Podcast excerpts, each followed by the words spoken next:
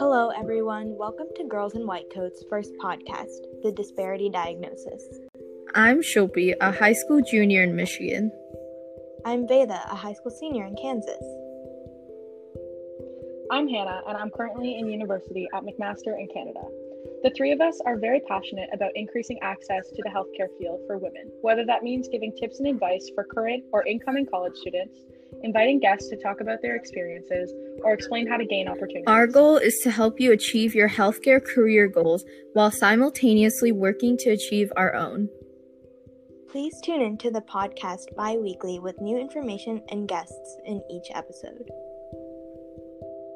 And be sure to follow the Girls in White Coats Instagram and TikTok page to stay up. Feel free to reach us through the social media handles.